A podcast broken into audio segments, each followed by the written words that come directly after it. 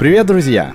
Это шоу доцента и клоуна «Базаров порезал палец». Меня зовут Борис Прокудин, я доцент МГУ. А я Филипп Живлаков, психолог, арт-терапевт и клоун. Наш подкаст литературный и терапевтический одновременно. Мы берем литературные произведения, их авторов и героев. Говорим о ситуациях, в которых они оказались с точки зрения психологии, философии, и вместе ищем ответы на простые вечные вопросы. Чтобы помочь себе, и если получится, стать счастливее. Чтобы понять себя, наших близких и полюбить этот мир. И сегодня мы говорим о повести Николая Васильевича Гоголя «Шинель». И тема «Откуда берется страстная любовь к вещам». А литературные вставки сегодня прочитает Даниил Пугаев. Шинель Гоголя – это, конечно, загадка. В школе с Шинелью все понятно – в школе мы знаем, что Шинель — это повесть о бедном маленьком человеке, об Акаке Акакевиче, который мечтал о новой Шинели, копил, копил, накопил, а в первый вечер, когда он ее только надел, Шинель у него отобрали на улице.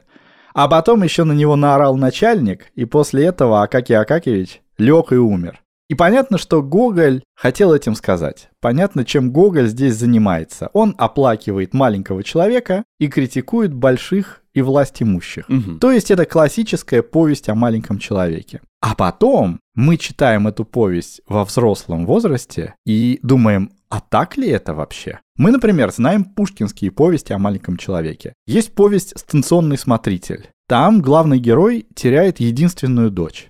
Есть «Медный всадник» Пушкина, и там Евгений, главный герой, теряет возлюбленную и сходит с ума. И это настоящая трагедия. А тут у Гоголя человек теряет шинель.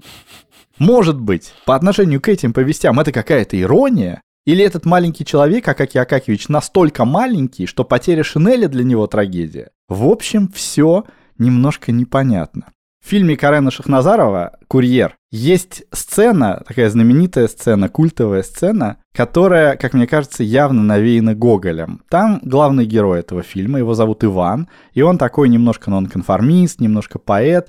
Он ходит, бродит, такой разочарованный, мрачный, и встречает во дворе своего дома парня, своего одноклассника, такого простоватого парня по фамилии Базин. И, значит, наш герой к нему подходит и говорит, Базин, у тебя есть мечта?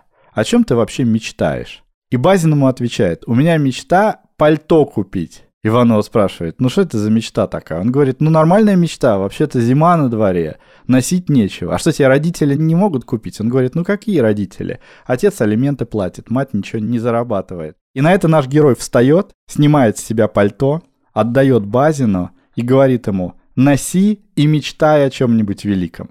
И как будто то же самое хочется сказать Акакию Акакевичу, угу. который мечтает о Шинели. Хочется как-то скинуться, наконец, ага. ему на Шинель. Сказать, носи Шинель и мечтай, и о чем-нибудь... о чем-нибудь великом. Да, безусловно, в этом есть какая-то ирония. Но началось все с анекдота. Гоголь однажды услышал анекдот о маленьком чиновнике, который был страстным охотником и мечтал о дорогом ружье. Этот чиновник страшно экономил, отказывал себе во всем, трудился на какой-то тоже своей маленькой чиновничной должности, копил, копил на это ружье и, наконец, накопил 200 рублей. И купил прекрасное липажевское ружье. Он сел в свою лодку, и пустился по Финскому заливу за добычей. И положил это ружье перед собой на нос лодки, вот, чтобы смотреть на него и любоваться.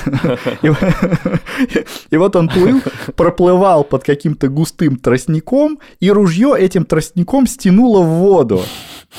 Чиновник его искал, искал и не нашел. И он так расстроился, что пришел домой, лег в постель, и у него началась горячка, и действительно он чуть не умер. Но товарищи по департаменту, они узнали о происшествии, сделали подписку, то есть скинулись ага. и купили ему новое ружье, и чиновник выздоровел. По воспоминаниям все смеялись над этим анекдотом, а Гоголь слушал его как-то очень задумчиво, очень серьезно опустив голову, и, вероятно, в этот момент зародилась идея Шинели.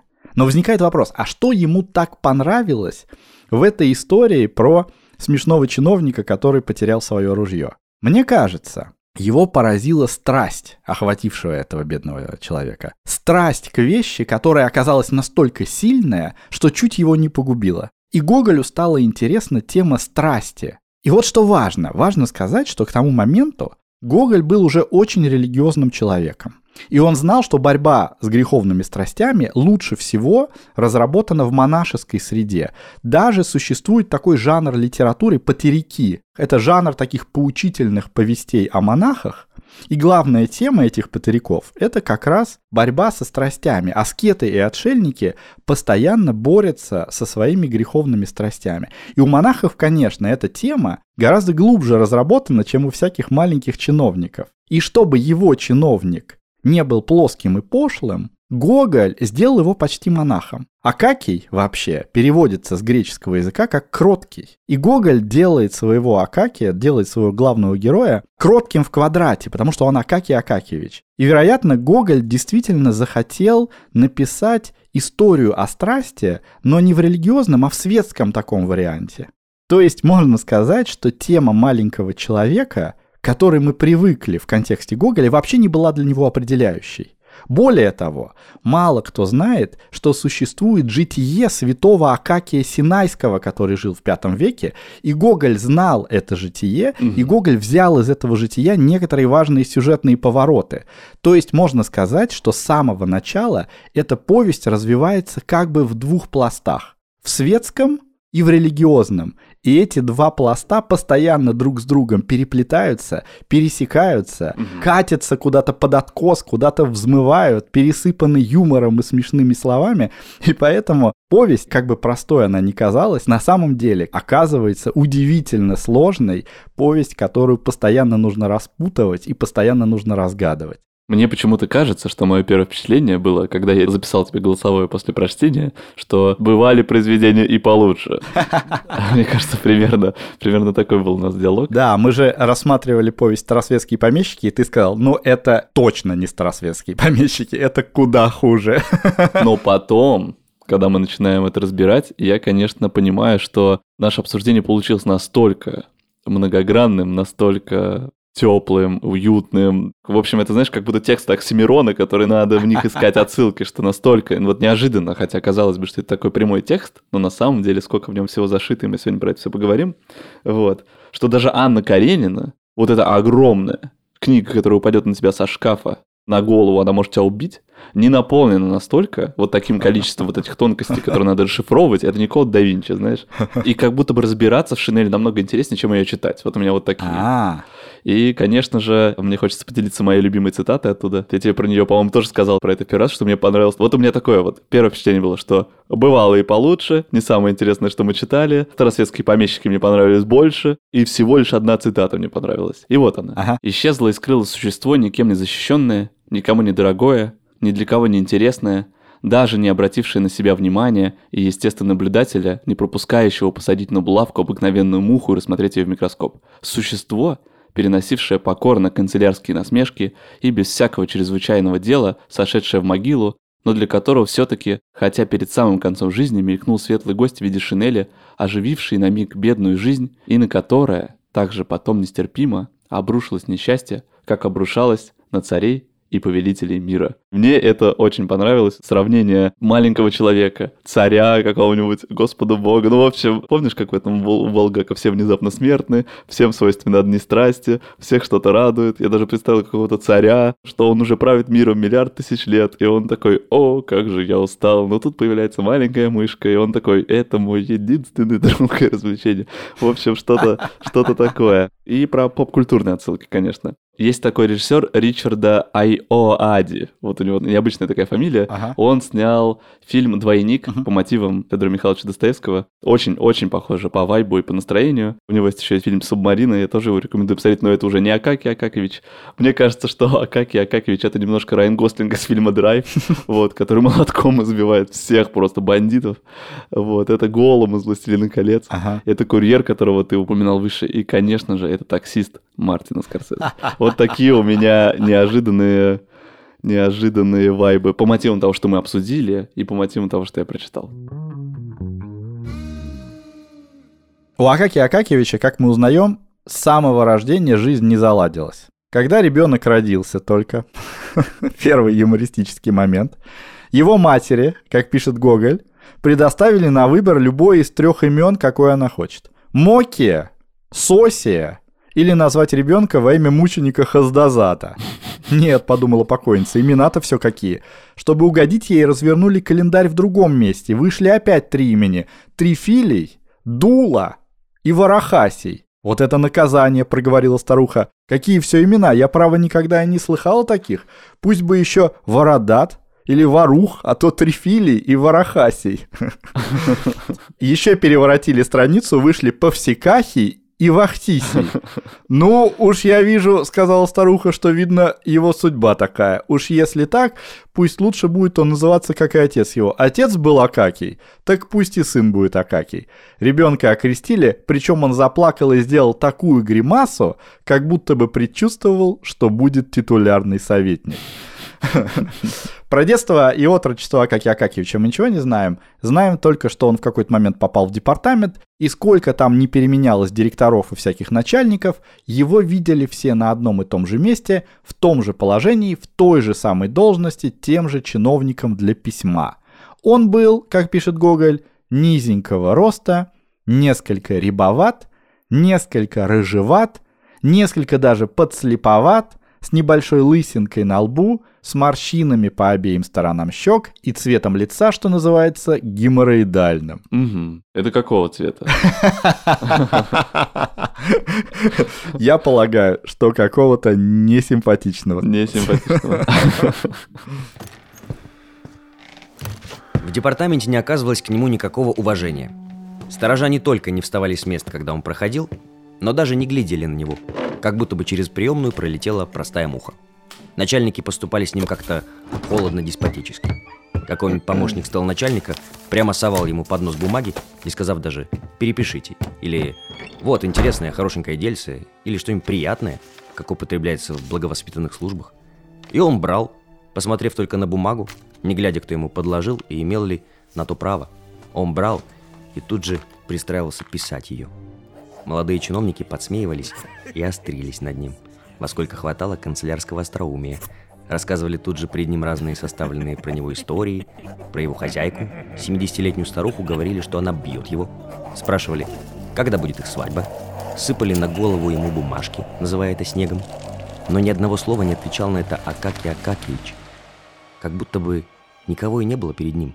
Это не имело даже влияния на занятия его. Среди всех этих докук он не делал ни одной ошибки в письме. Только если уж слишком была невыносима шутка, когда толкали его под руку, мешая заниматься своим делом, он произносил «Оставьте меня. Зачем вы меня обижаете?» И что-то странное заключалось в словах и в голосе, с каким они были произнесены. В нем слышалось что-то преклоняющее на жалость, что один молодой человек, недавно определившийся, который, по примеру других, позволил было себе посмеяться над ним, вдруг остановился, как будто пронзенный, и с тех пор как будто все переменилось перед ним, показалось в другом виде. Какая-то неестественная сила оттолкнула его от товарищей, с которыми он познакомился, приняв их за приличных, светских людей. И долго потом, среди самых веселых минут, представлялся ему низенький чиновник с лысинкой на лбу, своими проникающими словами. «Оставьте меня. Зачем вы меня обижаете?» И в этих проникающих словах звенели другие слова – я брат твой». И закрывал себе рукой бедный молодой человек, и много раз содрогался он потом на веку своем, видя, как много в человеке бесчеловечия.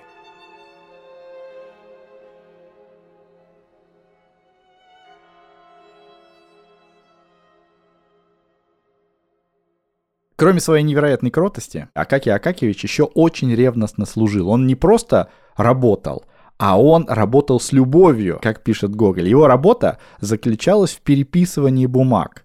То есть это техническая работа, взять одну бумагу и переписать точно так же. Но он видел в этом переписывании целый мир. Он переписывал даже с каким-то наслаждением. Какие-то буквы особенно он любил, какие-то он очень ждал. И подсмеивался им, и подмигивал, и как будто в лице его можно было прочесть любую букву, которая выводила его перо. Mm-hmm. Вот это интересный какой-то момент. Знаешь, актеры, некоторые из них так высоко несут свое ремесло, что говорят, что они не работают, а что они служат. Ага. Я служу в театре, говорят актеры. Вот мне кажется, что Акакий Акакевич мог бы сказать, что я не работаю в департаменте, а я служу в департаменте. У него какое-то просто служение канцелярскому делу. И, конечно, мы понимаем, что все это ирония, Мгм. что повесть, которую мы читаем, нельзя назвать реалистической, что это какое-то преувеличение, что это какая-то гипербола, в этом есть какая-то притча, Мгм. но все-таки мы читаем и наслаждаемся деталями описания этого человека. И вот, кроме переписывания, в жизни Акакия Акакевича ничего не было. Он приходил домой, не глядя по дороге, что делается на улице. Он быстро хлебал свои щи и ел кусок говядины с луком, не замечая их вкуса, пишет Гоголь, даже если там мухи попадались, ел и с мухами. О. И садился переписывать бумаги, которые приносил домой. Представляешь, какое рвение? Мгм. А если такого не было, если на дом ничего не нужно было переписывать, он что-то переписывал для себя. Мгм. А потом, напереписывавшись в сласть, он ложился спать, улыбаясь при мысли о завтрашнем дне, что-то Бог пошлет переписывать завтра. Акакий Акакевич не знал никаких развлечений, не думал ни о каких развлечениях, не думал о своей еде, не обращал внимания на свой внешний вид и все время работал и все время переписывал. То есть действительно, поначалу мы видим, что перед нами такой истинный аскет, настоящий монах в миру. Недавно с дамой моего сердца мы сидели в кафе и почему-то начали обсуждать грехи. На самом деле, я знаю, почему мы начали обсуждать грехи, потому что э, в какой-то момент что-то произошло, то ли я пролил на себя кофе, то ли она, и кто-то из нас друг другу сказал, это тебя Бог наказал. Мне так говорили в детстве мои друзья, когда со мной случалось какое-то несчастье, ну, значит, ты что-то натворил, тебя Бог наказал. Ага. И вот что-то такое вылетело из наших ртов, и мы такие начали вспоминать грехи. Я вспомнил, что есть такой фильм Гальгофа, режиссера Макдонаха. Это не тот Макдонах, который снял «Семь психопатов» или «Три билборда». Это брат этого Макдонаха, Ага. который помогает ему там в написании сценария и продюсирует все. Вот, поэтому эти фильмы отличаются по атмосфере, но я тоже рекомендую посмотреть. И в фильме Гальгофа главный герой священник, по-моему, католический. И он в конце фильма говорит такую фразу. «Я не понимаю, почему все время люди указывают друг друга на грехи. Ага. Почему никто из них не говорит никогда про великие добродетели? И дочь главного героя спрашивает его, а какая великая добродетель? И главный герой отвечает, любовь. И идут титры. Я вспомнил эту фразу, и мы начали смотреть великие добродетели, какие есть. И, естественно, когда ты читаешь тексты, там разные вообще списки добродетелей, как будто бы добродетель – это ответ на какой-то грех. Где-то в некоторых вот этих списках можно увидеть, что кротость, кротость в квадрате – это ответ на гнев. Мгм. И иногда, я видел, ты меня тут поправь, что это бывает даже ответ на гордыню. Мгм, конечно. И я, когда мы с тобой обсуждали, и когда я думал про Акакия Акакевича в теме кротости, Акакий Акакевич не кажется истинно кротким человеком. То есть, по факту, он по природе своей, он кроткий, такой тихий, но не кажется, что это делается из э, какой-то любви. Если смотреть светское определение кротости, это незлобливость и осознанное прощение. Тут, конечно, ключевое слово «осознанное прощение», потому что часто в жизни мы видим то, что люди на зло к себе отвечают не кротостью, вот этой истины какой-то, которая как добродетель, где они могут через юмор ответить как-то или как-то уклониться, а мы видим, что это люди, которые копят обиду, копят злость. Не из идеи не сотворить зла, а из-за идеи, что я сейчас не могу тебе ответить, но когда я вырасту, когда я накачаюсь, я тебе отомщу. То есть, по факту, это не истинная кротость, а это накопление. И этот человек ничего не прощает. И я, знаешь, про что думал? Про, как всегда, про истинную кротость и про ложную кротость. И у меня в голове сложился такой чек-лист, такой, знаешь, в голове бинго истинной кротости, знаешь. Для меня истинная кротость — это проявление любви и сострадания даже с теми, кто к тебе недобр, вреден и недружелюбен. Для меня истинная кротость — это готовность помогать и поддерживать этого человека. Даже если он упал или пролил на себя кофе, ты все равно не будешь говорить про себя «Ха-ха-ха, тебя Бог наказал». Вот. И истинная кротость — это отказаться от мести. Да. То есть даже если случилось что-то недоброе по отношению к тебе, не нести это домой в постель к жене и не думать «я убью его». Я убью всю его семью, я буду убивать его семью у него на глазах. Вот этого не надо. Вот. А ложная кротость — это не помогать и поддерживать, соответственно, когда мой недруг попал в беду, убрать какую-то эмпатию и скорее реагировать как-то холодно из мести. Затаивать обиду и копить ее, сплетничать, делать какие-то маленькие гадости, чего-то, знаешь, забывать, не доносить и так далее. Не пытаться прояснять эту злость, обиду. Реагировать из страха и трусости, знаешь, это скорее как этот. Но у нас же есть вот эти три реакции «бей, беги, замри», Мгм. на стресс. А есть еще четвертая, которую относительно недавно открыли, это дружи. То есть это, знаешь, как это, присмирить льва, в общем, подружиться с ним. То есть это стимулировать любовь, знаешь, как стимуляция. Стимуляция любви и сострадания для какой-то выгоды, А. или, может, даже для какой-то мести. Но я был бы не я, если бы не подумал про людей в целом. Я думаю, что люди сложные существа, и мне кажется, нормально отреагировать кроткостью из страха, например. Мгм. И нормально, например, когда тебя обидел кто-то, сказать, вот ты сука старая. А потом, мне кажется, также нормально попытаться практиковать кротость, останавливая себя и говорить, ну все, харе, типа, пойду умоюсь водичкой холодной, пойду позвоню там любимому и скажу, что это сука старая, меня довела, не хочу так, хочу кротость практиковать, хочу как-то, помоги мне, дорогая. Мне кажется, что нормально это испытывать в голове и внутри, но я бы, наверное, предлагал бы, чтобы это в поведение не переходило. Завершая свой философский трактат про кротость, для меня истинная кротость – это когда внутренний мотив подкрепляется характером действий. И какой вывод с тобой можем сделать? Что Акакий Акакович не истинно кроткий человек. Мгм. Что, видимо, мы видим ложного святого, можно так сказать? Как ты думаешь? Не знаю, не знаю. Или это подручник дьявола рождается? Или это Энакин Скайуокер, который потом всех рубанет? Вот пока что такое впечатление за первую половину книжки, что Акакий Акакевич скорее мученик, но не из прощения, а мученик, потому что не может дать сдачи. Хотя при воле его, может быть, и хотел бы это сделать.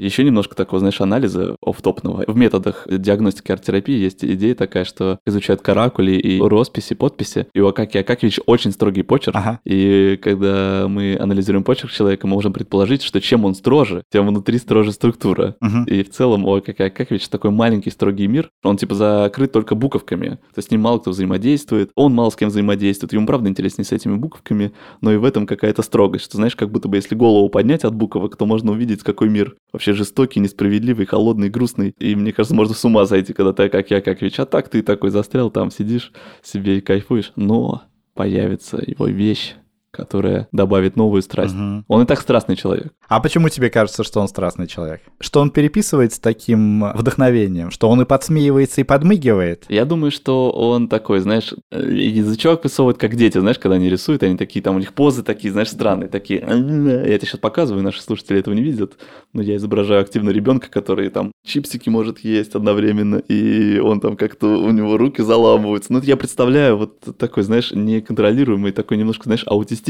какой-то кайф вот он испытывает. Ага. Вот, и как-то успокаивается через это. Мне видится вот так вот, что это страсть, потому что ну, на самом деле в этом много снижения какого-то беспокойства. Ага. Интересно, интересно. Я до определенной степени с тобой согласен, потому что мне-то казалось, у меня была более простая схема, что он сначала был кроткий, занимался только исключительно своим переписыванием, а потом он уже становится менее кротким и более страстным. Мгм. Но то, что у него в начале есть и то, и другое, наверное, ты прав.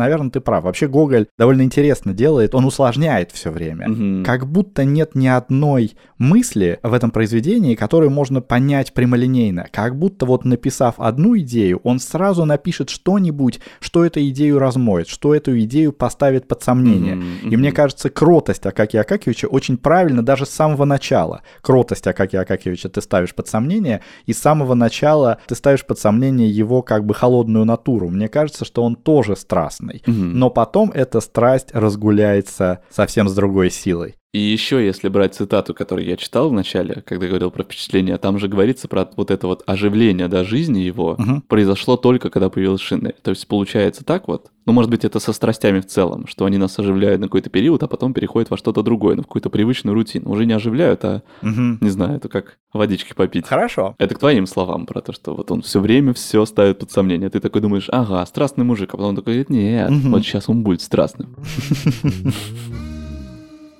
Действительно, жизнь Акакия Акакевича шла спокойно, незаметно, и все бы, может быть, было вообще хорошо в его жизни, если бы ближе к зиме он не начал замерзать. Как и все бедные чиновники, Акакий Акакевич, как пишет Гоголь, старался в холодное время очень быстро перебежать то пространство, которое между работой и домом, Ага. но с некоторого времени он начал чувствовать, что его как-то особенно стало припекать в спину и плечо. О. Он разложил свою старую шинель, которую, кстати, в департаменте издевательски называют капот. Капот — это женский домашний халат. Мгм. Так вот, он разложил свой капот и обнаружил, что в двух-трех местах, на спине и на плечах, эта шинель настолько истерлась, что она стала почти прозрачной, почти сеткой, серпянкой. И Акакий Акакевич пошел к портному, чтобы тот ее подлатал Мгм. к портному по имени Петрович. И он думал, что Петрович ему подлатает, потому что он уже очень много раз эту шинель латал, но на этот раз Петрович совершенно его обескуражил, сказав, что нельзя поправить, слишком ветхий гардероб. Ага. А как я, как так растерялся, он говорит, как нельзя, может быть, у тебя есть какие-нибудь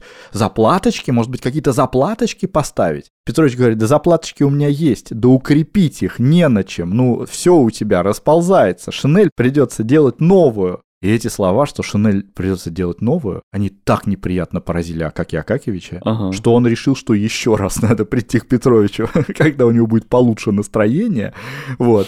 Он пришел еще раз, и еще раз ему Петрович сказал, что починить ее невозможно, и нужно шить новую шинель. И вот с этого момента в повести начинается самое интересное. С этого момента начинается то, что можно назвать искушение шинелью. Потому что Акакий Акакович погоревал немножко. Уж слишком дорого ему должна была обойтись эта шинель, аж 80 рублей. Мгм. А потом начал соображать как-то. Прежде всего, он разбил свою копилку. Оказывается, у Акакия Акакевича было обыкновение с каждого потраченного рубля откладывать по грошек в копилку. Мгм. И за несколько лет он там накопил аж 40 рублей. Ого. Потом он решил, что нужно как бы поэкономить немножко. И если он поэкономит в течение полугода, он эту сумму накопит. Нужно было только, во-первых, перестать пить чай по вечерам, перестать жечь свечи дома, а если понадобится что-то делать, то надо идти в комнату хозяйки и работать при свечке хозяйки. Да еще и по улицам нужно было ходить на цыпочках, чтобы очень быстро не стереть подметки.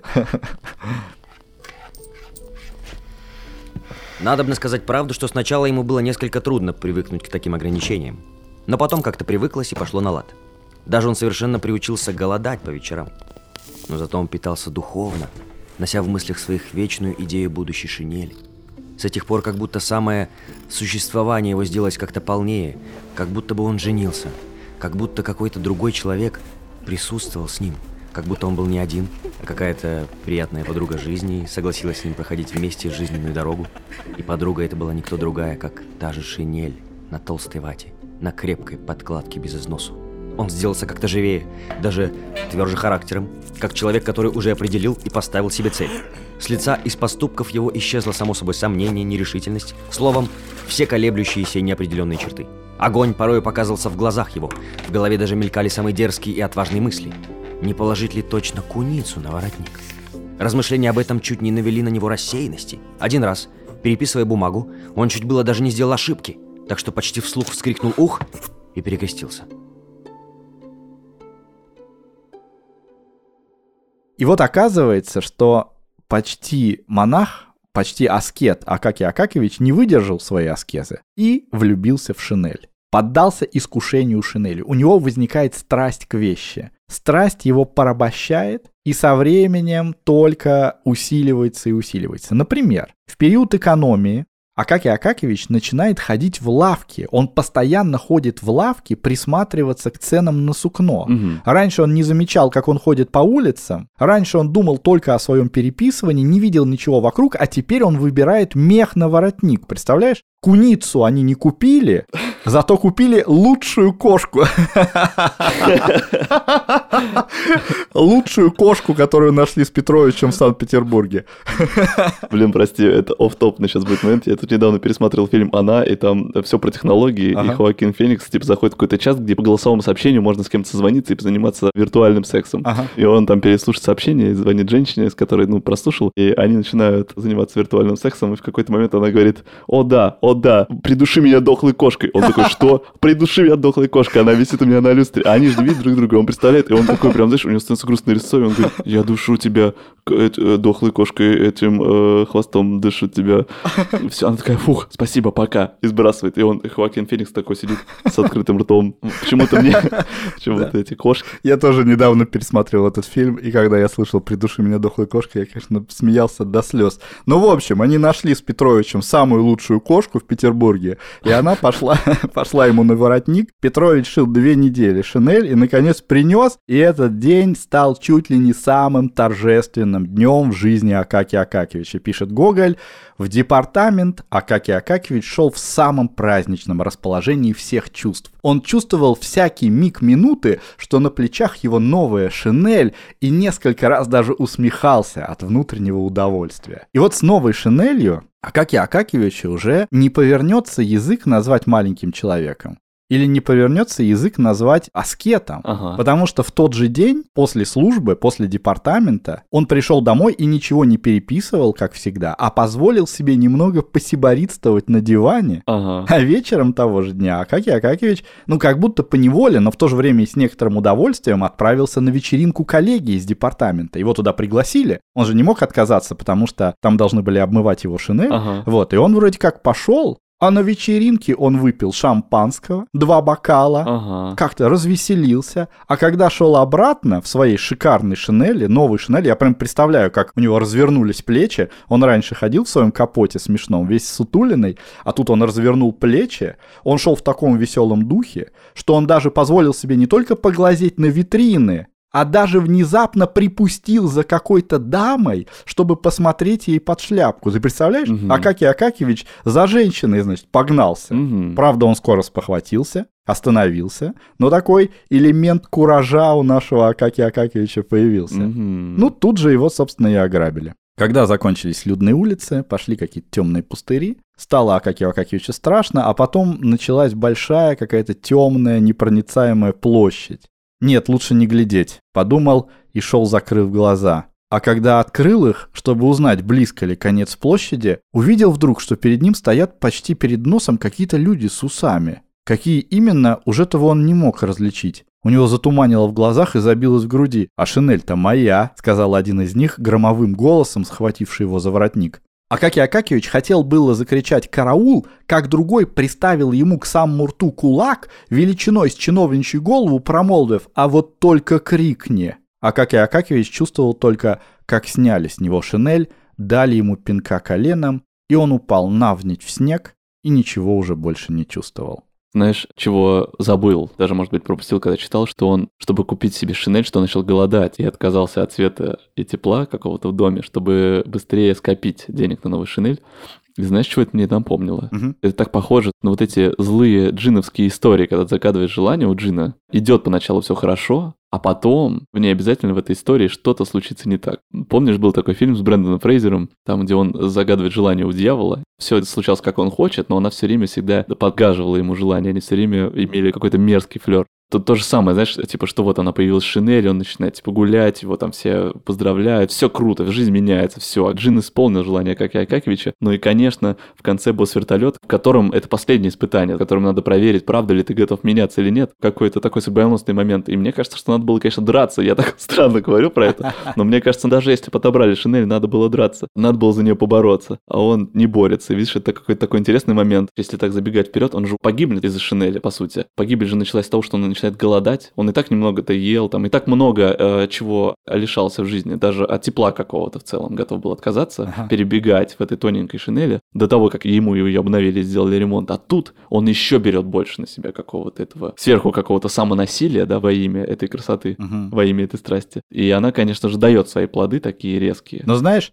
я хочу тебя поправить, потому что мне кажется, я не совсем согласен с этой мыслью, потому что я читал целое исследование, я не стал его привлекать, потому что оно мне показалось каким-то крохоборским. Ага. Так вот, это исследование казалось большого количества чисел и всяких цен, и всяких зарплат, которые в Шинеле озвучиваются. Ага. Например, озвучивается, что он получал 400 рублей. И исследователь говорит, что это довольно хорошая зарплата, на которой чиновники содержали и семью, и детей. Ага. А он один живет. Потом рассказывается о том, что 40 рублей у него было, а потом ему еще 60 рублей дали премии. И у него еще больше стало денег, чем нужно было. И поэтому этот разговор о том, что он очень сильно экономит, и о том, что он не ест вообще, это какая-то метафора, это какое-то преувеличение. М. Почему-то Гоголь нам намекает на то, что денег-то у него было достаточно. И может быть тут проблема в том, мы с тобой об этом немножко говорили, просто это не стало темой нашего обсуждения, что в нем есть какое-то плюшкинство. Вот Гоголь будет развивать эту тему в своем великом произведении «Мертвые души». У него там будет персонаж Плюшкин,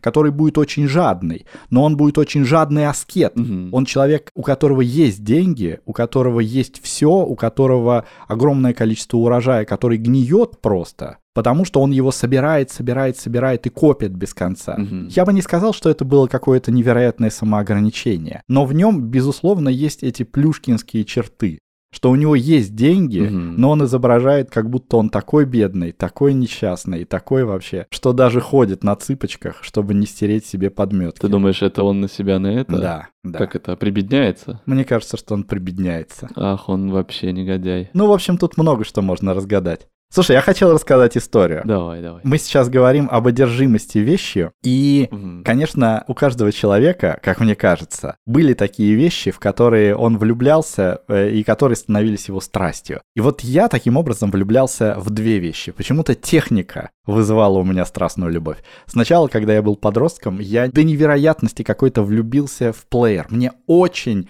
захотелось аудиоплеер, кассетный плеер с наушниками. Мгм, мгм. И я не знаю почему, но я его так страстно возжелал. А родители мне его сразу не могли купить, конечно, я клянчил. Они сказали, что это ладно уж. Когда я наклянчился, что это будет подарок на какой-то праздник. Вот, но я знал магазин, в котором он был представлен. Он лежал там на витрине, и я каждый день ходил в паломничество к своей вещи. Представляешь? Стыдно вспоминать, Мгм. но я каждый день ходил и любовался на этот плеер и думал, что в какой-то момент я его куплю. И вот, когда мне его наконец купили и подарили, у меня произошло примерно то же самое, что с Акакием Акакевичем. Бог сразу мне все рассказал, как жить. Потому что я возвращался из школы, шел, и, значит, и встретился мне не такой человек, знаешь, просто забулдыга какой-то, гангстер, который сказал, а плеер-то мой. Мне встретился такой хитрюга. Ко мне подошел молодой человек и говорит, привет, привет, говорит, слушай, прости, что тебя остановил, просто вчера моего друга ограбили, вот, ну какие-то ребята, и отобрали, значит, у него такой вот плеер, как у тебя. Покажи плеер. Я показал, ну вот-вот-вот, вот именно такой плеер у него отняли. Это ты был вообще? Я говорю, да нет, конечно. Не ты, говорит. Ну, я верю, говорит, что это не ты был. Но, слушай, давай сейчас, ну, просто на минутку зайдем в квартиру. Там дом рядом, в двух минутах. Просто к моему другу зайдем. Ты ему покажешь плеер. Если это не его плеер, ну, он же узнает. Если это не его, то просто прости нас, извини, пожалуйста, что мы тебя отвлекли. Вот. Я говорю, да, конечно, давай. И вот мы с ним пошли, зашли в подъезд, поднялись до четвертого этажа, и он мне сказал, постой, пожалуйста, секундочку на лестничной клетке, постой секундочку, я там позвоню. Он поднялся на пятый, вызвал лифта, сел в него, спустился вниз и убежал. А я еще не понял, какая там дверь хлопнул, я еще там постоял минут 10, подождал без этого плеера, но потом понял, что со мной произошло. Вот так вот. Вот так вот. А вторая моя страсть была страстью к приставке Sega. О, это тоже. Это в как... Я не знаю, когда это появляется, в какой момент эта страсть рождается. Это отдельная тема, но в какой-то момент я возжелал приставку Sega. И возжелал ее совершенно безумно. Мгм. Я спал, мне снилась эта приставка, и мой дядя, дядя Слава, он в тот момент был коммерсантом, ездил в Китай, привозил там товары, продавал на московских рынках. И вот я попросил его привезти Сегу. мгм. И я же не знал, когда он точно приедет, привезет, не привезет, не было этого сообщения такого. И я тоже каждый вечер ложился и молился о том, чтобы завтра привезли Сегу. И в какой-то момент дядя Слава ее привез. Ага. И привез к ней 8 картриджей еще, паленых. И я на два или на три года просто пропал из жизни, Филипп Григорьевич. Просто меня не было. Мне с улицы кричали, выходи, дрыщ, пошли играть в футбол. Я вообще не... Дрищ, у тебя было прозвище Дрищ, Ну, прозвищ такого не было, но по смыслу. потому что ты, ты играл в приставку и не ел, и просто ты как этот машинист исхудал. Да, да, да, я без конца играл в приставку. Я помню несколько деталей замечательных. Я постоянно играл, и там же были джойстики, и играешь большими пальцами. Я играл каждый день и играл в эти Mortal Kombat и там в Golden Axe, и у меня были пальцы просто промятые, промятые красные пальцы, и я на выходных не играл, а держал пальцы, руки в марганцовке. Вот. И 2-3 года вообще меня не было. То есть я шел в школу, и когда сидел на занятиях, я мечтал о том, как я вернусь. Звонок, я сразу бегу домой, ни с кем не общаюсь, сразу бегу домой, задергиваю шторы начинаю играть в свои игры. И я помню еще смешную деталь, когда мама приходила с работы, я слышал, как поворачивается ключ в двери.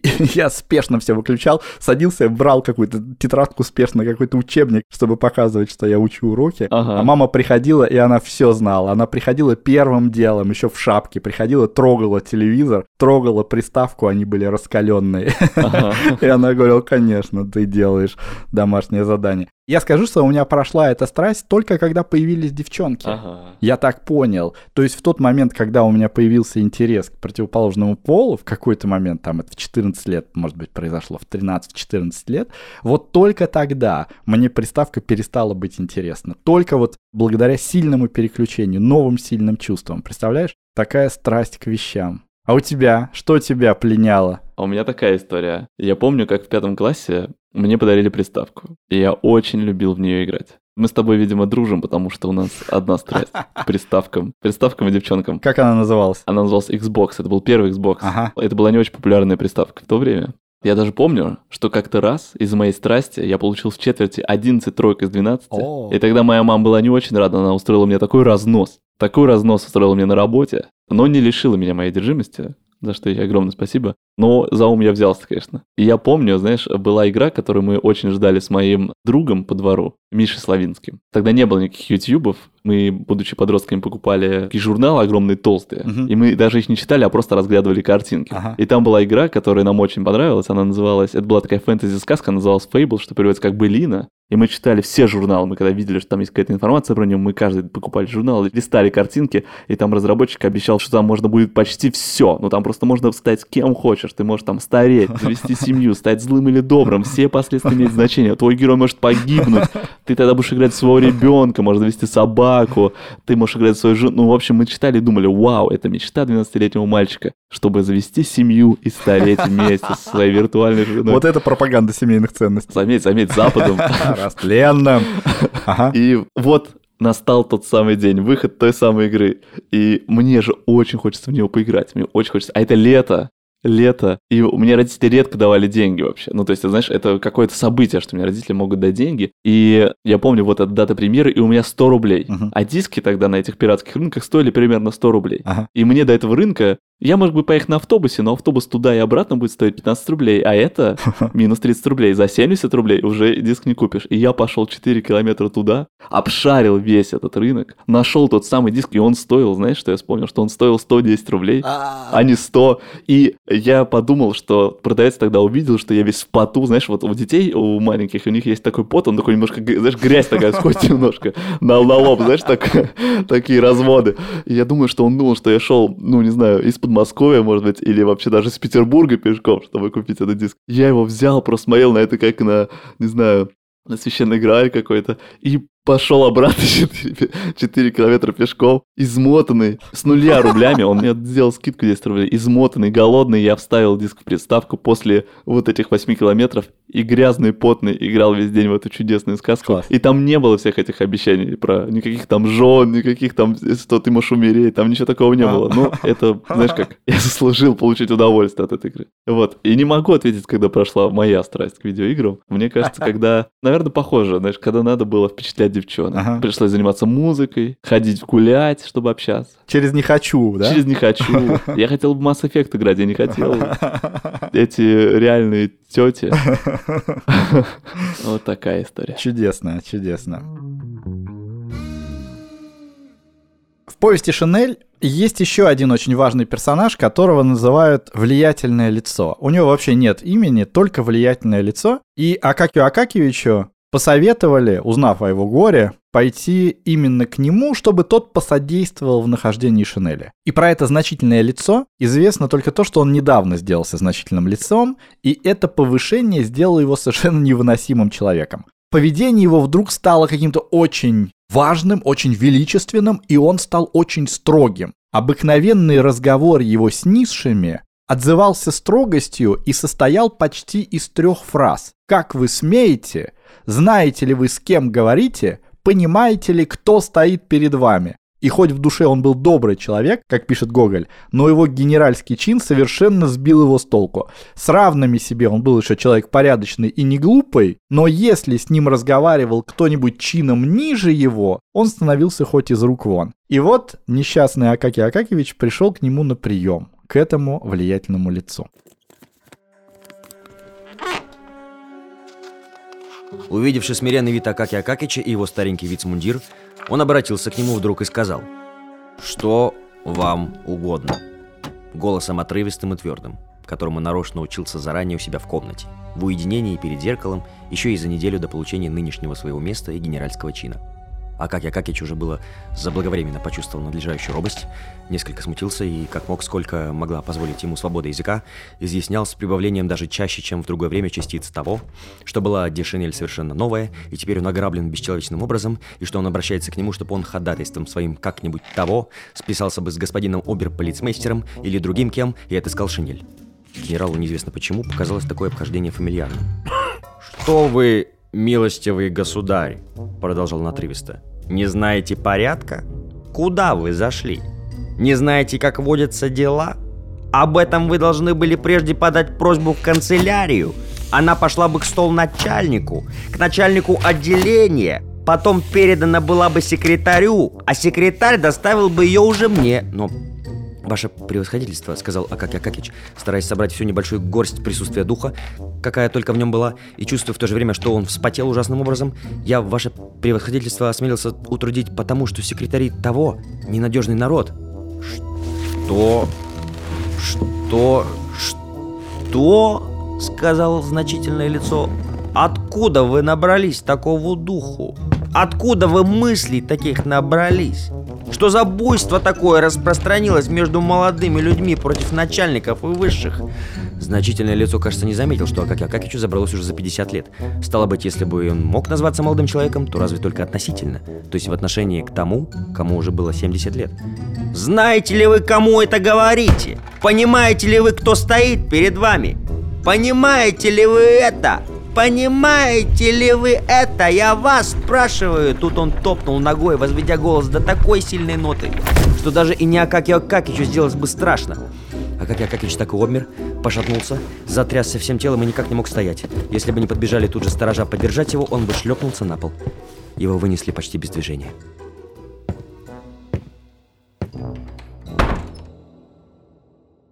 И вот после этого распекания Акакий Акакевич пошел домой, как бы не видя ничего вокруг. Конечно, его продуло в его старом капоте. Он лег на кровать и уже не вставал. Угу. Ночью у него началась горячка, а через два дня он умер. Акакия Акакевича свезли и похоронили, пишет Гоголь, и Петербург остался без Акакия Акакевича, как будто бы в нем его никогда и не было. Исчезло и скрылось существо никем не защищенное, никому не дорогое, ни для кого не интересное. Вот как бы конец истории. Угу. Но не тут-то было. Тут в повести начинается самая интересная и самая загадочная часть — посмертная жизнь Акакия Акакевича. По Петербургу вдруг, пишет Гоголь, разнеслись слухи, что стал показываться по ночам какой-то мертвец в виде чиновника, который стал срывать со всех шинели, у которого как бы шинель похитили, и он со всех срывает шинели, угу. ищет свою. И как будто бы даже кто-то из департамента, кто-то из департаментских чиновников видел этого мертвеца своими глазами и узнал в нем Акаки Акакевича. И со всех сторон города как будто посыпалось бесконечное количество жалоб на то, что у людей срывают шинели, жалоб на ночные кражи. И вот тут мы возвращаемся к этому влиятельному лицу. После того, как он накричал на Акаки Акакевича в своем кабинете, ему как-то стало не по себе он почувствовал какое-то сожаление, как будто какое-то раскаяние почувствовал. И как-то он стал думать об Акаке Акакевиче, и эта мысль его так растревожила, что он через неделю даже решил узнать, что с ним случилось. И когда ему сказали, что этот чиновник умер, то он, как пишет Гоголь, остался даже пораженным, слышал упреки совести и весь день был не в духе. И для того, чтобы развеяться, забыть неприятное впечатление, он отправился на вечер к своему другу, пил там шампанское, веселился, со всеми общался, угу. и до того развеселился, и так ему хорошо было в этот вечер, что он даже, закончив, решил не поехать к жене и детям, а он, как известно, большой семьянин, отец семейства, ага. а он решил поехать к некой Каролине Ивановне, которую мы можем заподозрить в некоторой любовной связи. Итак, значительное лицо сошел с лестницы, сел в сани и сказал кучеру «Каролине Ивановне!» А сам, закутавшись весьма роскошно в теплую шинель, оставался в том приятном положении, лучше которого и не выдумаешь для русского человека. То есть, когда сам ни о чем не думаешь, а меж тем мысли сами лезут в голову. Одна, другой приятней. Не давай даже труда гоняться за ними и искать их. Вдруг почувствовал значительное лицо, что его ухватил кто-то весьма крепко за воротник. Обернувшись, он заметил человека небольшого роста, в старом поношенном вицмундире и не без ужаса узнал в нем Акакия Акакиевича. Лицо чиновника было бледно, как снег, и глядело совершенным мертвецом. Но ужас значительного лица превзошел все границы, когда он увидел, что рот мертвеца покривился, и, пахнувши на него страшно могилою, произнес такие речи. «А, так вот ты, наконец. Наконец я тебя того. Поймал за воротник. Твоей-то шинели мне и нужно. Не похлопотал об моей, да еще и распек. Отдавай же теперь свою». Бедное, значительное лицо чуть не умер. Как ни был он характерным в канцелярии вообще перед нишами, и хотя взглянувши на один мужественный вид его и на фигуру, всякий говорил «У, какой характер!» Но здесь он, подобно весьма многим имеющим богатырскую наружность, почувствовал такой страх, что не без причины даже стал опасаться насчет какого-нибудь болезненного припадка. Он сам даже скинул поскорее с плеч шинель свою и закричал кучеру не своим голосом «Пошел во весь дух домой!» Это происшествие сделало на него сильное впечатление. Он даже гораздо реже стал говорить подчиненным, как вы смеете, понимаете ли вы, кто перед вами, если же и произносил, то уж не прежде, как выслушавши сперва, в чем дело. Нужно сказать, что жанр Шинели действительно какой-то удивительный.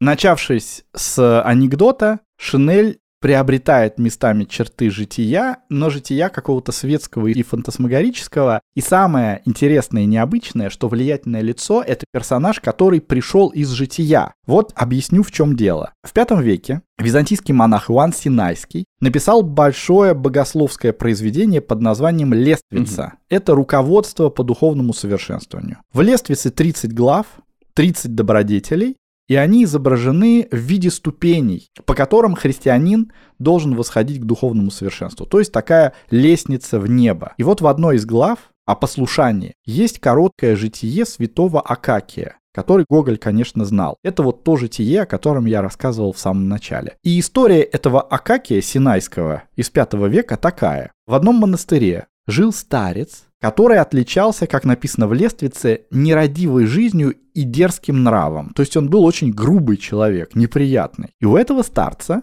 был молодой ученик по имени Акакий. Очень кроткий, очень незлобливый. И этот старец его мучил, по сути, все время. Он его мучил ругательствами и побоями, как написано. Угу. И ходил этот Акакий постоянно с синяками и шишками, и все это смиренно терпел. А терпел он это, потому что его послушание было кротость. Mm. Послушание это как бы главное монашеское служение, вот то, на что монаха благословляют, чем заниматься. И главное монашеское служение Акакия было именно в кротости. Этот Акакий прожил у своего старца, грубого, жестокого, 10 лет и умер. Старцу сказали, брат Акакий умер. Но старец не видел этого и не поверил, и пошел в усыпальницу, зашел туда и говорит, брат Акакий, умер ли ты? И Акакий, оказывая послушание и после смерти, сказал, «Отче, как можно умереть деятелю послушания?» Вот как это написано в Лествице. И это какие-то загадочные слова, но эти слова можно толковать следующим образом, что Акакий был настолько кроткий, что по сути попросил прощения перед мучившим его учителем, что он умер без его разрешения. То есть у него было послушание, что нужно быть кротким и служить своему учителю, а он умер без разрешения. Угу. И услышав это, старец пал со слезами на глазах, со слезами на землю, как написано, и провел остаток жизни уже добродетельно, говоря всегда прочим отцам, я сделал убийство. Ага. Вот такая удивительная история про силу послушания. И можно сказать, что идея загробной жизни Акакия Акакевича, конечно, возникла у Гоголя благодаря этому житию благодаря тому, что он когда-то прочитал житие Акакия Акакевича. И тут похожие мотивы. Тот молодой монах после смерти попросил прощения перед старцем, тот осознал свои грехи и изменился. Угу. И Акакий Акакевич после своей смерти сорвал с влиятельного человека, с влиятельного лица шинель, и тот тоже осознал свои пороки и тоже изменился. Не сильно, но, как пишется, перед тем, как кричать, он все-таки узнавал, в чем дело, да? Но изменился. Но изменился. И нужно сказать, что, конечно, это очень разные истории. Конечно, святой Акакий Синайский кроткий по-настоящему. Вот он кроткий с самого начала и до конца. У Акакия Акакиевича совершенно другая драматургия. Он и сначала не очень-то кроткий, а потом он еще проходит искушение этой шинелью, искушение вещью. Но вот то, что таким образом вплетается в наше повествование житие, и посмертная жизнь — это не просто фантасмагория, а это отсылка к житию святого Акакия Синайского, это тоже очень интересно. По поводу концовки. Конечно, самое загадочное в повести Шинель — это мистическая концовка.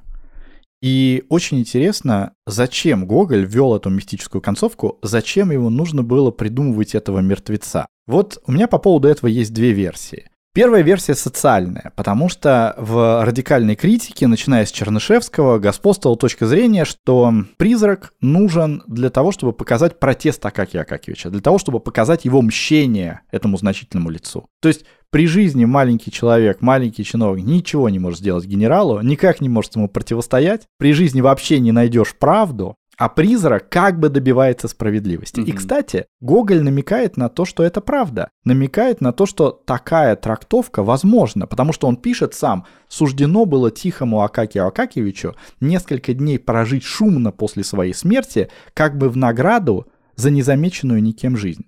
Но есть вторая версия гораздо более интересное, религиозное. Многие исследователи убеждены, что глубоко религиозный Гоголь в своих сочинениях, светских сочинениях, пытался проводить евангельские истины в каком-то замаскированном виде. Mm-hmm. И главная идея Шинеля сводится к следующим словам Христа из Нагорной проповеди. «Не собирайте себе сокровищ на земле, где моль и ржа истребляют, и где воры подкапывают и крадут, но собирайте себе сокровища на небе, где ни моль, ни ржа не истребляют, и где вора не подкапывают и не крадут.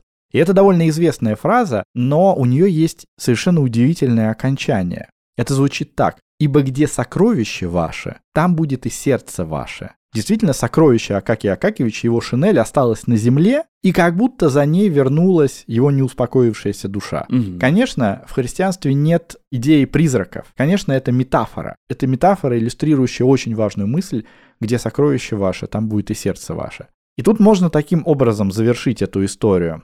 Акакий Акакевич был кротким. Может быть, он был не совсем кротким. Или ложно кротким, как ты говоришь. Угу. Но у него было послушание. И это послушание, выражаясь языком монахов, было послушание переписывать. Вот как монахи в средние века переписывали духовные тексты всю жизнь. Вот это было их послушание угу. с утра до вечера. Такая, как и Акакевич, тоже безропотно, постоянно переписывал бумаги в своем департаменте. И жил как монах тоже, ограничивая себя во всем, пренебрегая всеми вещественными благами и так далее. Но тут в его жизни появилась Шинель. Угу. И это было искушение, и он не справился с этим искушением. Он поддался этому искушению. Он изменил своему призванию переписывать и стал служить вещи, стал служить этой Шинели. И его любовь к Шинели так разрослась, он оказался настолько поглощен этим своим сокровищем, угу. что он лишился своей канцелярской кротости, лишился спокойствия, и после смерти ходит по Петербургу в виде призрака и срывает Шинели с прохожих.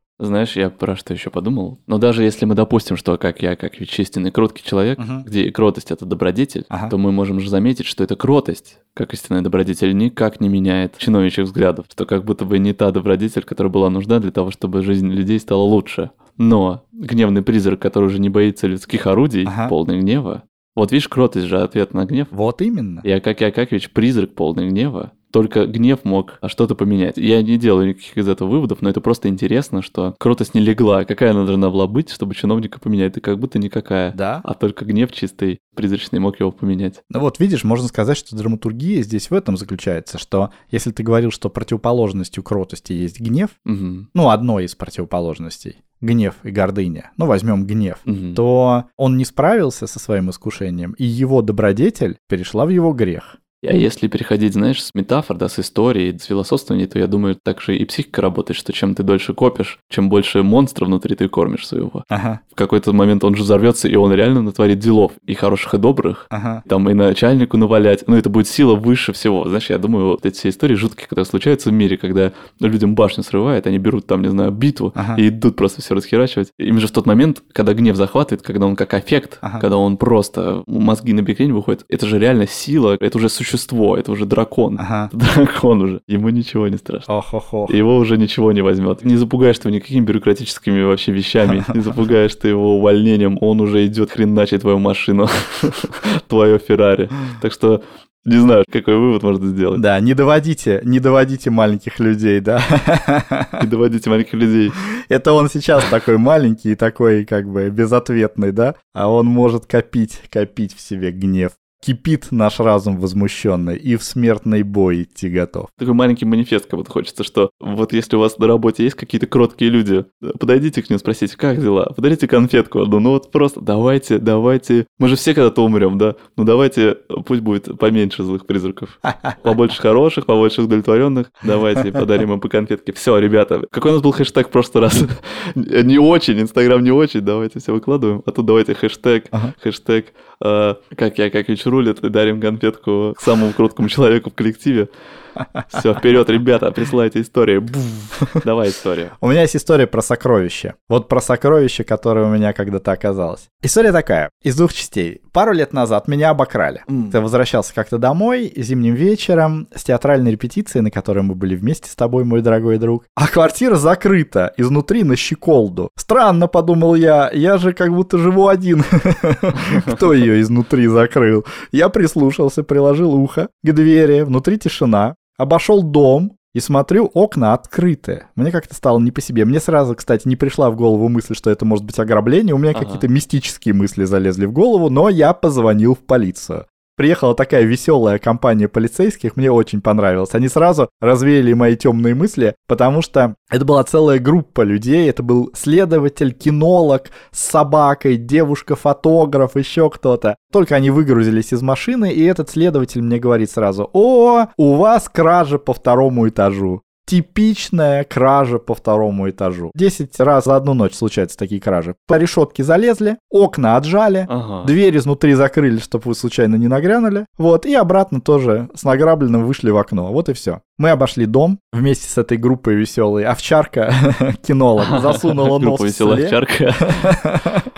Вот, засунул свой красивый длинный нос вслед. Вот, под окном побежала куда-то, за ней побежал кинолог. Через пять минут он вернулся и сказал, что собака привела нас на автобусную остановку. Исследователь сказал, ну вот и вся история, сказал. Ограбили вас и на автобусе уехали. Ценное, говорит, что-то было в квартире.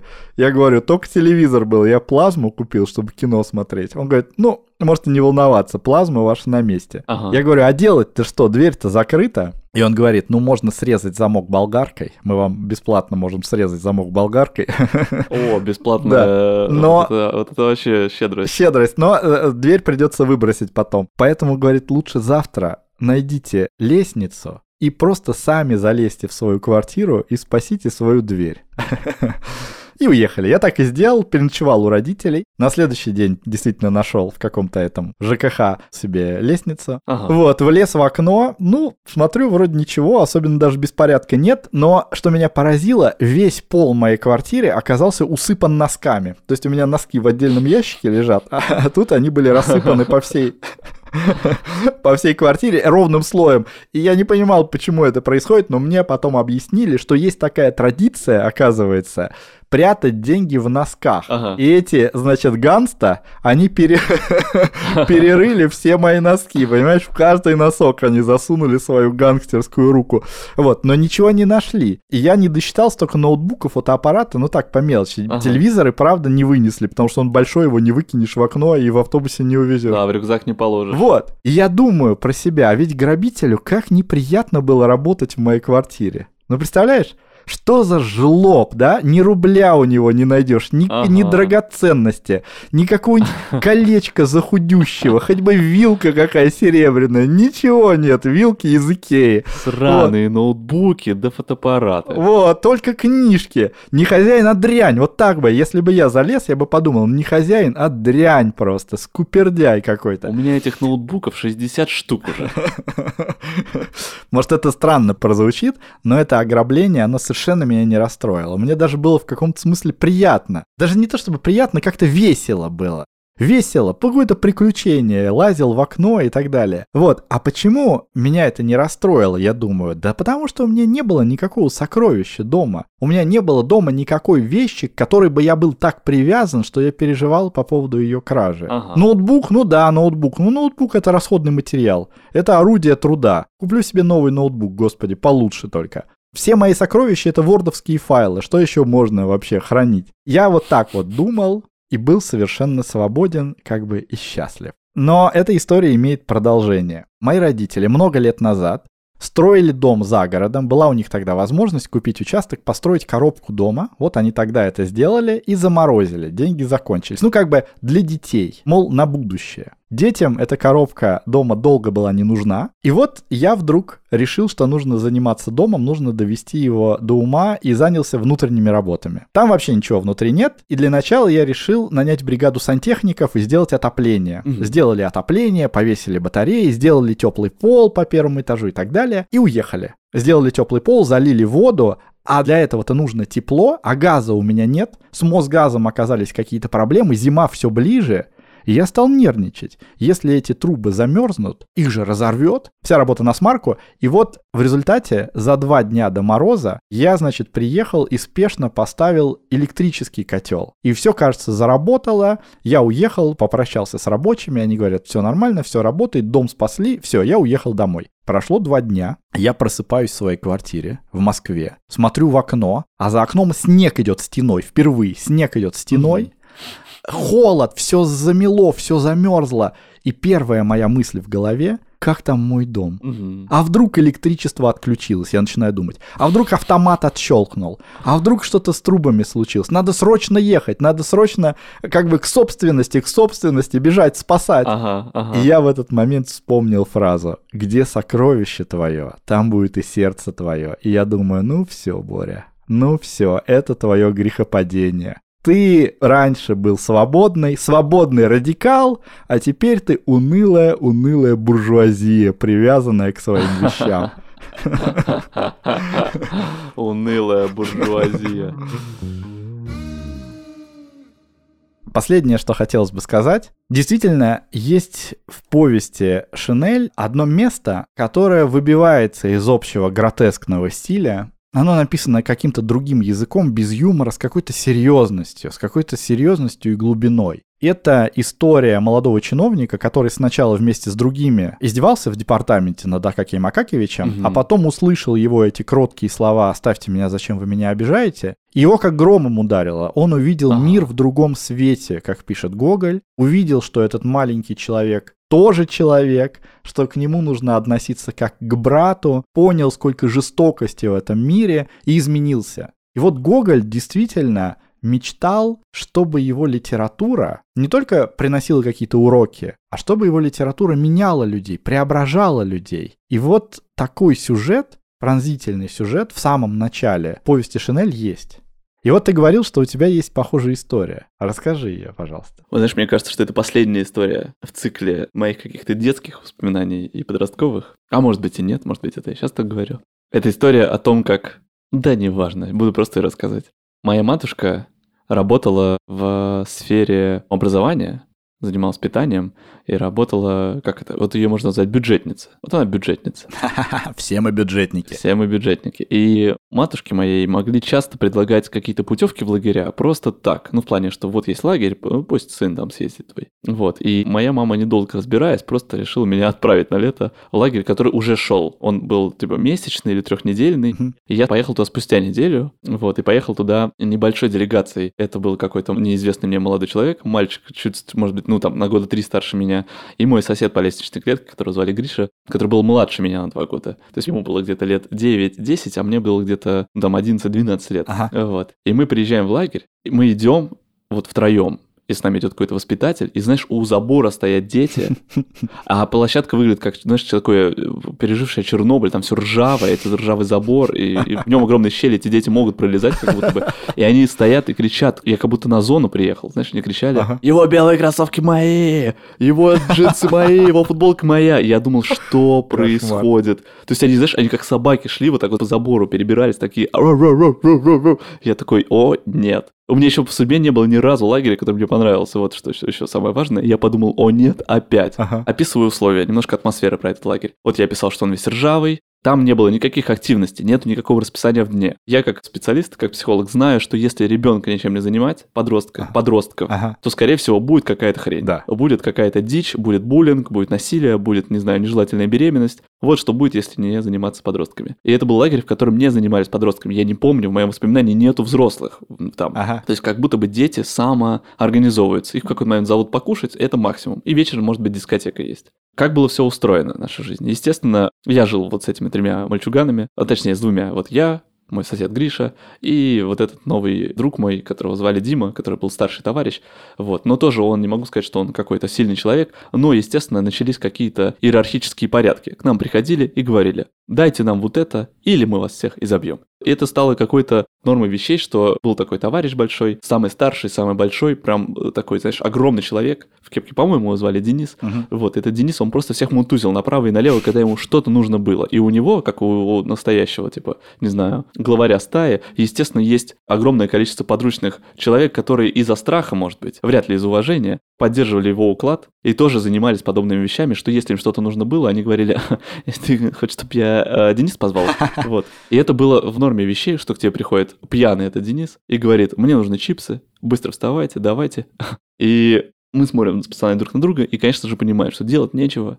Надо отдавать этому бычаре все, что у нас есть, наши сухарики, Ага. с которыми мы приехали. А мы же приехали вот из города, вернулись, но они подозревают, что у нас что-то есть. В общем, было сплошное насилие, сплошные оргии, сплошная какая-то адская, а- а- адский ад, что постоянно какие-то драки, что кого-то надо с кем-то стравить. В общем, я в этом всем как-то ковырялся. Я уже тогда обладал каким-то, знаешь, даром истинной кротости, что я не таил обиды, а просто хотел спокойно провести время. Просто спокойно я хотел провести время. И в какой-то момент даже случилась драка. Вот этот Денис почему-то позвал меня на стрелку. Я не помню почему, но со мной пошел мой старший товарищ Дима, который заступился за меня. И все закончилось как-то более-менее. Как-то более-менее все закончилось. И помню, что у этого чувака, огромного злодея, был э, товарищ, которого звали Вася. И Вася мне в целом был симпатичен. Мы с ним там перебрасывались словами. В целом я к нему испытывал какие-то какие теплые чувства. Ну, чисто по-мужски испытывал к нему какие-то теплые чувства. Мне нравилось его чувство юмора. Мне казалось, что он добрая душа. Вот. Но мы с ним не дружили. Ага. Не было такого, что мы друзья.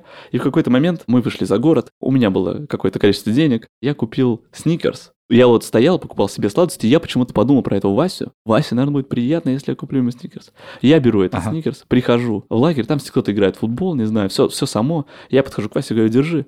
И он такой, знаешь, прям он такой опешивает, такой, это, это что?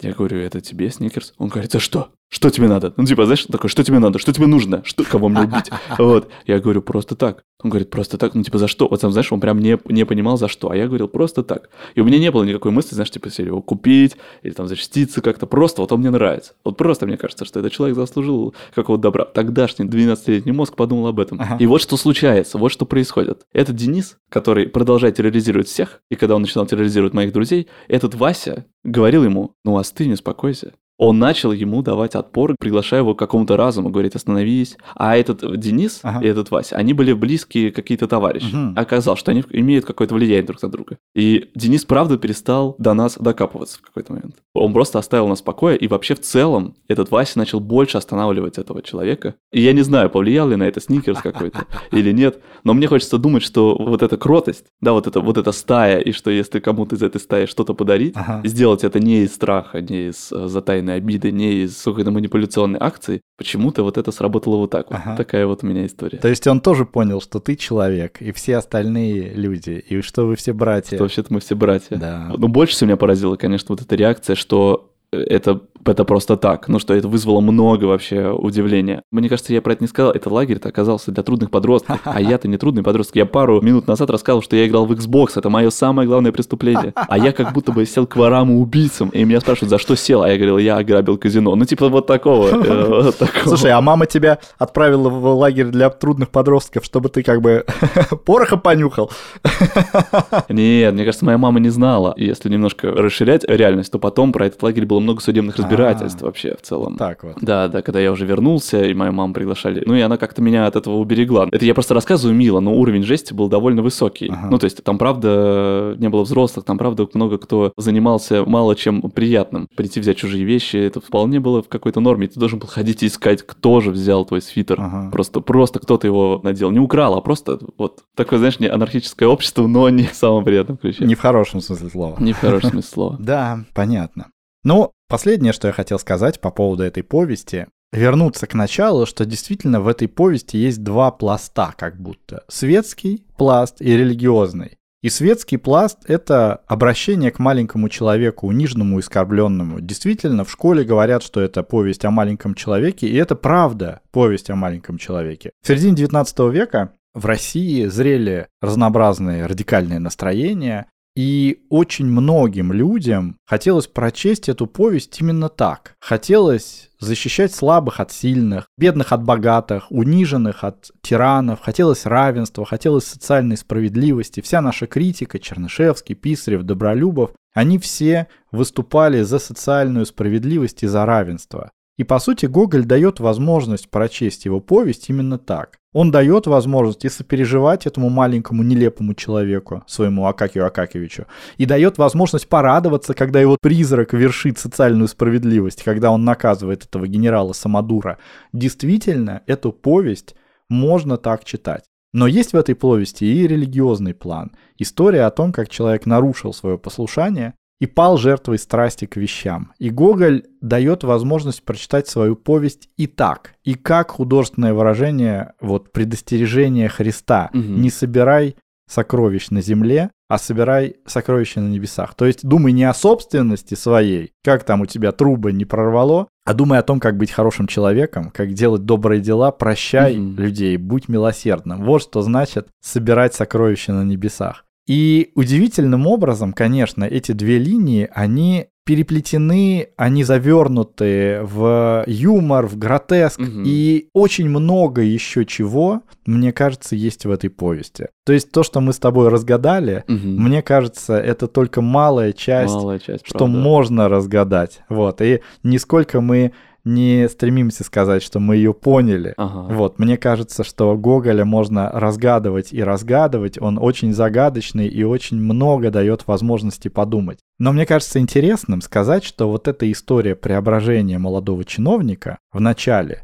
которая как бы выбивается из этого гротеска, что она очень серьезная и глубокая, Мгм. мне кажется, что она имеет отношение и к одной линии, и к другой. Знаешь, как тезис, антитезис и синтез. Мгм. Эта история, как будто она объединяет и то, и другое. Да, я тоже, тоже про это подумал, что мне нравится вот тем, что он по-хорошему сложный, Мгм. что это не, не хорошо, не плохо, а вот именно по-хорошему сложно, что вот ну так вот, Да. вот так вот. Да. И видишь, действительно, социалисты и эти радикалы все, которые за социальную справедливость, они же все говорят, что люди должны стать братьями. Они же призывают нас к братству. Мгм. И христиане, они тоже говорят, что все люди должны стать братьями. И этот молодой человек, он же единственный только преобразился. Помнишь, там была группа этих молодых людей, и они все издевались над Акакием Акакевичем. Мгм. И все они слышали эту фразу «Остановите меня, зачем вы меня обижаете?» Но только на него одного эта фраза подействовала таким образом, Мгм. что он изменил свой взгляд на мир, стал видеть жестокость, стал видеть братьев и не хотел, не хотел больше связываться с теми людьми, которые проявляют жестокость и которые смеются над маленькими Мгм. и обиженными людьми. Вот, и резюмируя все это, можно сказать, что разгадывать повесть Гоголя можно сколько угодно, можно сколько угодно придумывать разных интерпретаций, но то, что Гоголь хотел сказать, что мы все братья, Мгм. и что посмотрите, сколько жестокости в мире, и не плодите эту жестокость, Это, наверное, самое главное и единственная мысль, которую никак нельзя подвергнуть сомнению. Ну что, пора прощаться? С вами было шоу доцента и клоуна «Базаров порезал палец». Я Борис Прокудин. Я Филипп Желаков. Ну что, мы услышимся с вами в следующем выпуске. Целуем вас, обнимаемся. Увидимся, услышимся, целуемся, обнимаем. Друзья, у нас есть очень важная информация. Мы открываем книжный клуб Базарова. В новом году мы поняли, что хотим обсуждать книжки не только друг с другом, но и с вами. Поэтому мы открываем наш книжный клуб. А еще мы хотим писать вместе с вами рассказы. Мы будем собираться раз в месяц, обсуждать книги, делиться мыслями и переживаниями, а между встречами с теми, кто захочет, будем заниматься литературным мастерством и писать собственную книжку. Первое заседание книжного клуба Базарова состоится 27 января, и мы обсудим Шинель Гоголя, которую вы уже послушали, и надеемся, что вы успеете к этому времени еще ее и прочитать. Нам хочется, чтобы книжный клуб стал дружеской компанией, стал местом каких-то наших теплых дискуссий, где можно лучше узнать себя и других, и местом, где можно заняться творчеством, раскрыть свой талант и получить бережную обратную связь. Вступить в книжный клуб Базарова можно на наших страничках Boosty и Patreon а. Еще одна прекрасная новость. 28 января мы впервые с Филиппом Григорьевичем будем читать живую лекцию в Москве. Она будет посвящена роману Пушкина «Капитанская дочка» и тема «Как повзрослеть и не умереть». И, конечно, эта лекция будет следовать логике выпусков нашего подкаста, то есть мы будем говорить и о философских основаниях этого романа, и о психологических мотивациях поведения его героев. В общем, если вам интересно на нас посмотреть, если вам интересна эта тема, если вы хотите с нами пообщаться, если вы хотите задать вопросы, приходите, пожалуйста, на эту лекцию. Она состоится в аудиториуме Москва, улица Воздвиженка, дом 9. Вот, 28 января. Нас можно поддержать. Я бы даже сказал, в какой-то мере это даже необходимо сделать. Это спасает нас от каких-то грязных сделок с неблагоприятными лицами, Ага. которые предлагают нам рекламировать пылесосы, презервативы, какие-нибудь инфо-цыганские курсы. В общем, это все нас спасает от того, чтобы в какой-то момент не переживать про то, что мы не сможем выплатить зарплаты нашим, нашим дорогим креативным продюсерам Лене, Кириллу, нашему звукорежиссеру Даше, нашему иллюстратору Алине. У нас есть Boosty, Patreon. На Boosty нас можно поддержать российской карточкой на Patreon е, иностранной. Мы проводим разные встречи для наших покровителей раз в месяц. Пишем письма большие. Стараемся делать это регулярно, как можем, в которых мы рассказываем про то, что с нами происходит, делимся какие-то историями, рассказываем про философские какие-то размышления, что посмотреть, что покушать, во что поиграть. Есть чат с нами в Телеграме, в котором мы активно общаемся. Ну ладно, активно я тоже перегнул, зря я так, конечно, я не буду лгать.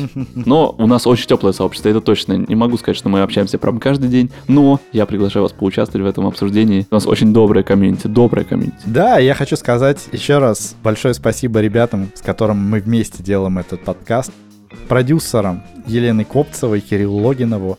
Редактура, звук и монтаж — это Дарья Брянц. Иллюстрация Алина Глушанок. Обнимаем вас, целуем. До следующего выпуска. Пока! Целуем, чао.